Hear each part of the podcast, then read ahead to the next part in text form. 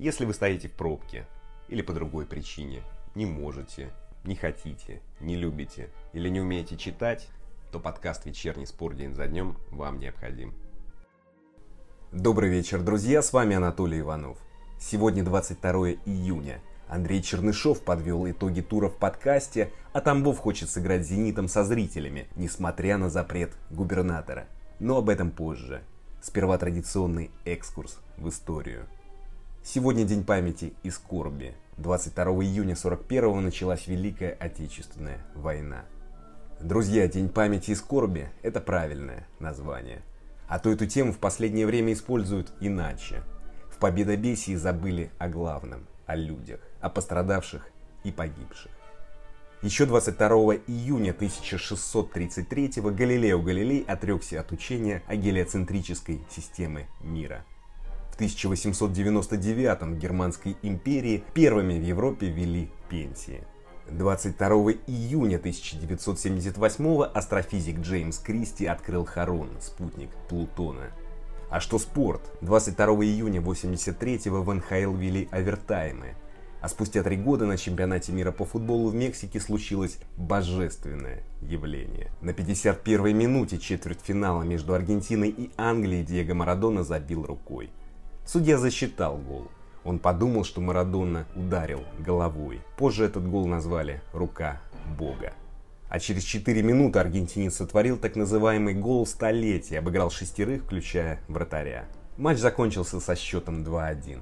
В итоге Аргентина обыграла в финале сборную ФРГ. Это была вторая и последняя победа Аргентины на чемпионатах мира. Вспоминая гол столетия, Марадона восхитился благородству английских защитников, которые не попытались его срубить. Ну да ладно, вот что будет в этом выпуске. КДК изучит российский инцидент в матче ЦСКА «Зенит». Овчинников будет готовить ЦСКА к матчу против «Динамо» как Корин побравировал маской из крокодиловой кожи за 30 тысяч рублей.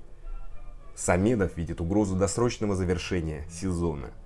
Полузащитник Локомотива может перейти в Сельту. Тамбов хочет сыграть против Зенита со зрителями, несмотря на запрет губернатора. И разговор с Андреем Чернышовым о возобновлении РПЛ. Начнем КДК изучит расистский инцидент в матче ЦСКА «Зенит». Во время матча 23-го тура фанаты ЦСКА ухали полузащитнику «Зенита» Малкому.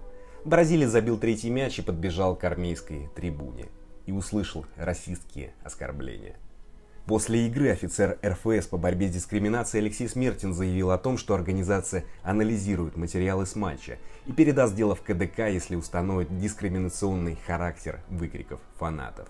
И теперь КДК изучит этот вопрос, заявил РИА Новости глава организации Артур Григорянс. Он сказал, мы получили письмо от Смертина. Будем изучать этот вопрос, он включен в повестку дня заседания. А ЦСКА будут свои представители. Они представят свою позицию. Надо видео посмотреть, заслушать свидетелей. Будем определяться по ходу заседания, сказал Григорянс. Друзья, поведение болельщиков ЦСКА омерзительно. Но мне хочется верить, что их выкрики мотивированы не расизмом.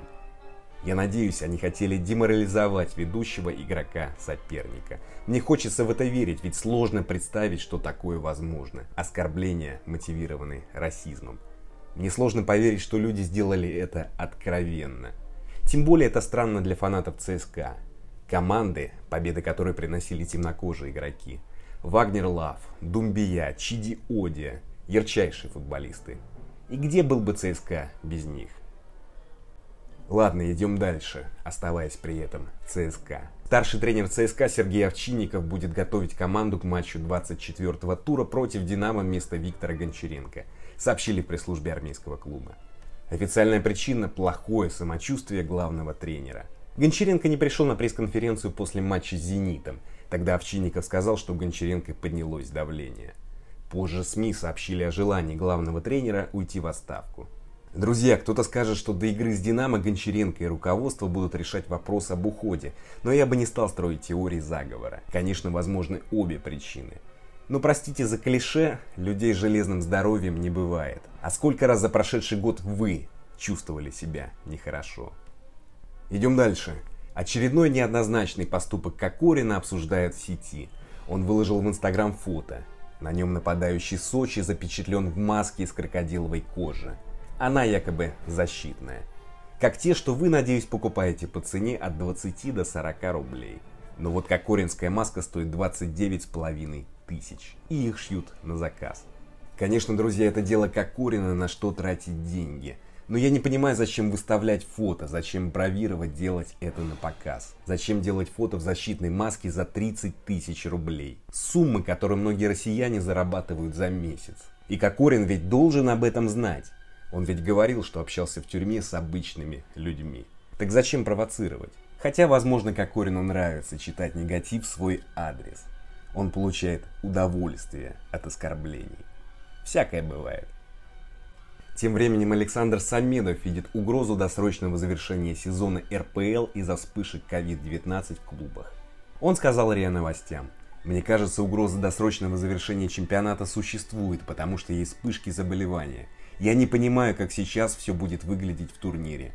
Ростов на карантине, потерял уже 3 очка. Скорее всего, в следующем матче тоже проиграет.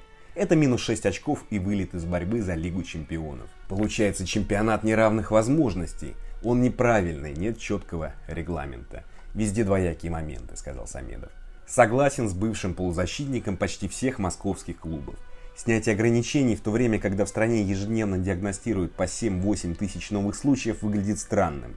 Выглядит странным и футбол. Выглядит так, будто граждане должны выполнить одну миссию в ближайшее время. Догадываетесь, какую? Идем дальше. Жуау Марио может перейти в Сельту, сообщили в Интерньюз. Локомотив имел право выкупа португальца за 18 миллионов евро, но там отказались от затеи. Интер не планирует отдавать Марио в очередную аренду. Его хотят продать. И по данным источника, Сельта планирует трансфер. Друзья, это довольно странная информация, ведь Марсель был готов взять Хавбека в аренду и выкупить за 12 миллионов. Но боссы Интера посчитали такое предложение непривлекательным. И неужели у Сельта есть свободная большая сумма? Возможно и есть, но верится с трудом. Перемещаемся в Нижний Новгород. Тамбов, принимающий матчи в этом городе, хочет провести матч с «Зенитом» со зрителями, несмотря на запрет губернатора Нижегородской области Глеба Никитина – Матч 25-го тура должен пройти 1 июля без зрителей. Но спортивный директор Тамбова Павел Худяков работает над обратным. Об этом он заявил коллеге по спорту день за днем Александру Кавокину. Худяков сказал, мы будем пытаться сделать, чтобы им разрешили. Я обращался в лигу, чтобы посодействовали. Приедут болельщики «Зенита», мы сможем продать билеты, чтобы компенсировать расходы на проведение этого матча. А может даже двух игр.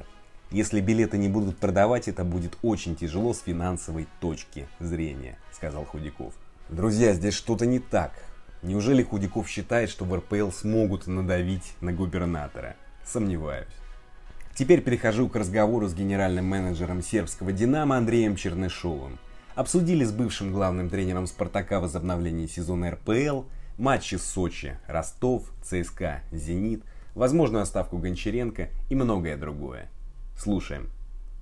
Андрей Алексеевич, э, чем вы объясните большое количество голов в этом туре? Вот после паузы в европейских турнирах было меньше мячей, а вот в РПЛ такое обилие было.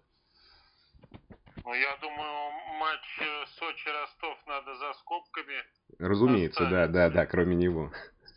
Вот, потому что это что-то необъяснимое. Я думаю, что никто не сможет объяснить, что это вообще такое было. Что касается того, что в других матчах было много забитых мячей, ну, я думаю, что все-таки это не подготовленность идеальная команд говорит об этом, что много желания, много старания, а вот э, мало, как я говорю всегда, мозгов, мало такой дисциплины. Это вот связано с тем, что была долгая пауза, и многие, конечно, тренировались, но тренировались э, индивидуально и даже в закрытом пространстве, а вот на такие общекомандные действия времени, конечно, было мало, поэтому все хотят сейчас э, бежать, все хотят забивать, и, наверное, отсюда и количество ошибок в обороне возрастает, и поэтому мы увидели, что во многих матчах э, забивается много мячей. Это, наверное, вот когда игроки приходят на тренировку после отпуска и такой же вот на тренировке начинается сумбур, они все бегут, все у них желание, старания, сил полно.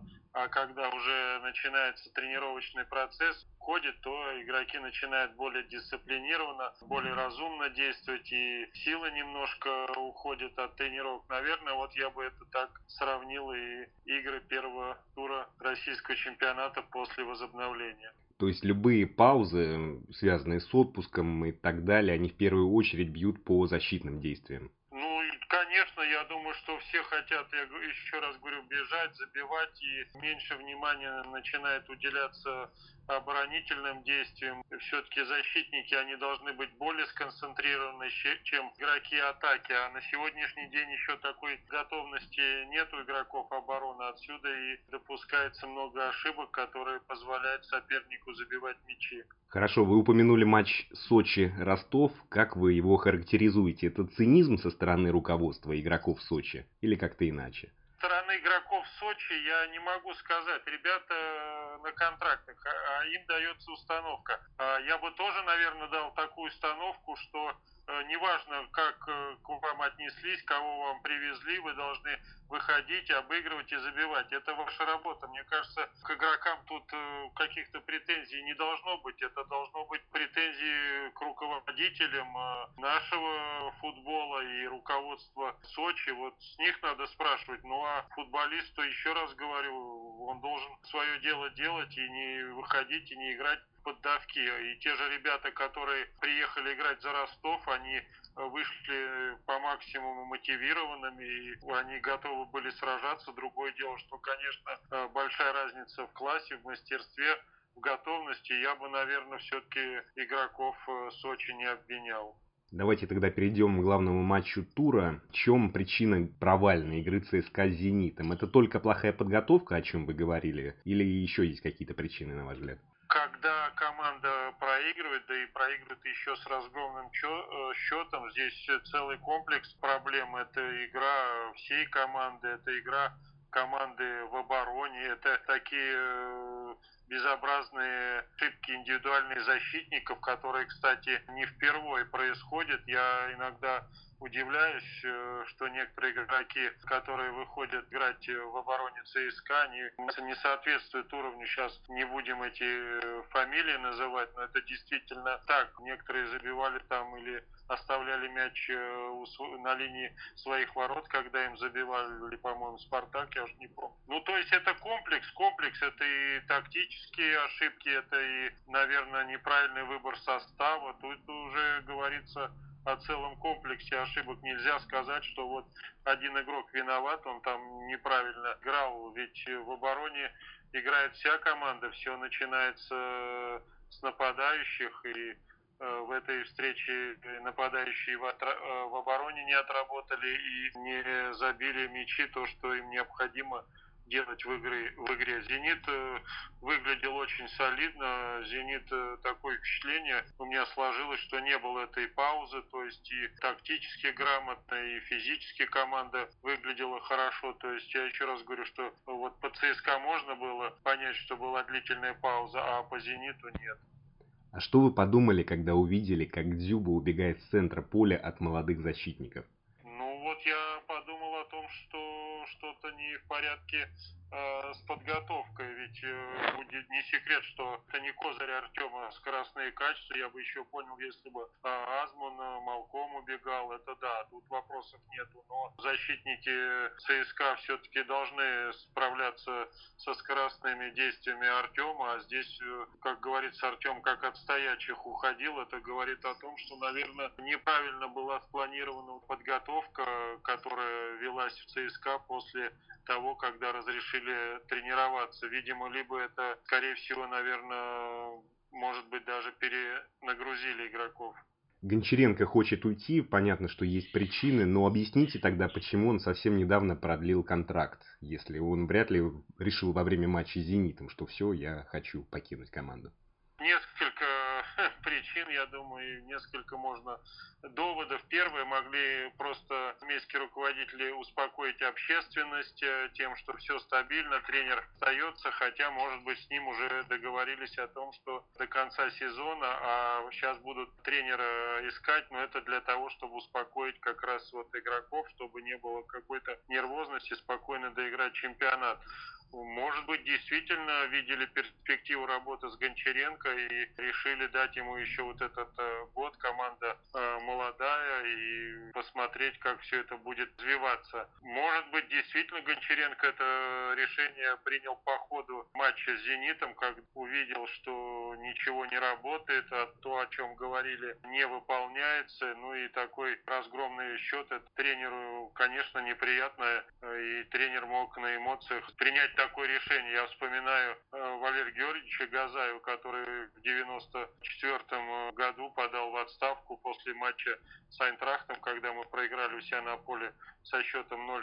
И также он на пресс-конференции об этом заявил, а буквально через некоторое время все эти эмоции спали, и он захотел вернуться. То есть бывает такое, что тренер остается один на один со своими мыслями, не всегда принимает адекватное решение по ходу матча. Если Гончаренко сам подал в отставку, он не может рассчитывать на компенсацию, или это не всегда так работает?